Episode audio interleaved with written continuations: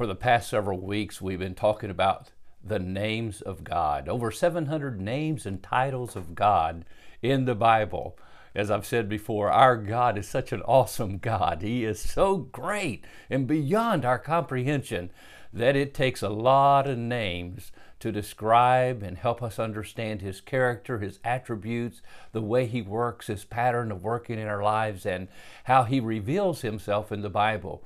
Again, I remind us God is a God who wants to be known. He created us for fellowship with Him, for intimacy with Him. He created us to worship Him.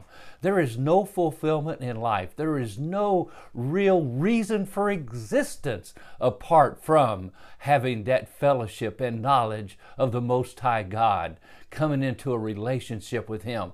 And the only way it's possible is through His Son, Jesus Christ. The name that's used more than any other name for God in the Bible is Yahweh, Jehovah. And uh, that name is translated in our Bibles capital L, capital O, capital R, capital D in our English Bibles, Yah, Yahweh Joshua, Lord. And, and today, as we finish up on this wonderful name that he reveals himself to uh, Moses by in Exodus chapter 3 through 6 and the nation of Israel, then the rest of the Bible. And actually, next week we'll be looking at the compound names of Jehovah, Jehovah Jireh, Jehovah Shalom. And boy, there is so much message and so much revelation of God in those names that uh, I can't wait to get to them. But today I want to f- kind of finish up with Jesus, the great I am, because Jesus is the complete fulfillment and uh, the uh, fulfills every prophecy of the name Jehovah. And uh, the Bible says, in Him we are complete. In Christ we are complete. We find our completion in Jesus Christ. Now remember the great I ams of Jesus or in the Gospel of John, seven of them. And the last one was, I am the vine, you are the branches, and uh, my Father is the husbandman. Remember those verses we've talked about the last couple days. And we've talked about as Jesus is giving his last words to his disciple, these are like the last great I am saying, okay, here it is. Here's what it means to really be able to be the kind of person as a believer that you should be it's interesting. In Galatians chapter 5 it says the works the works the works of the flesh are these.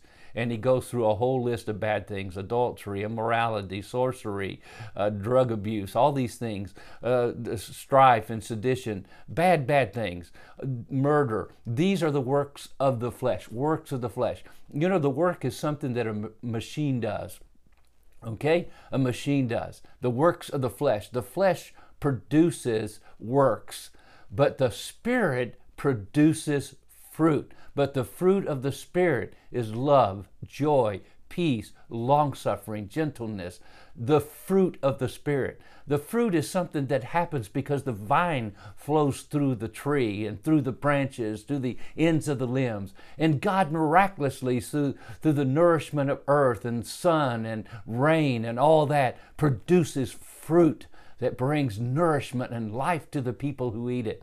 My friend, that's what God wants you to be a fruit bearer. He has created you to bear His fruit love, joy, peace. That's all a description of who Jesus really is. He is peace, we're going to find in Jehovah Shalom. He is our love. He is our grace, our kindness. He is the one who flows through us today. And it's my uh, joy to share it with you today as you submit to the Word of God. And that's what it means to abide. Jesus said, If you abide in me, you'll bear much fruit.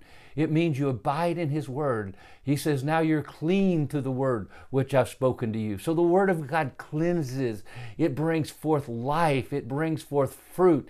It brings forth everything you need by the power of the Holy Spirit of the living God who already lives in you if you are a follower of Jesus and have trusted Him as your Lord and Savior. And so today, we're completing Yahweh, Jehovah, Lord, the great I am, Jesus Christ, and I'm praying that you're trusting and looking to Him for all that you need, for He really is the true vine, and He just is flowing through us if we'll allow Him.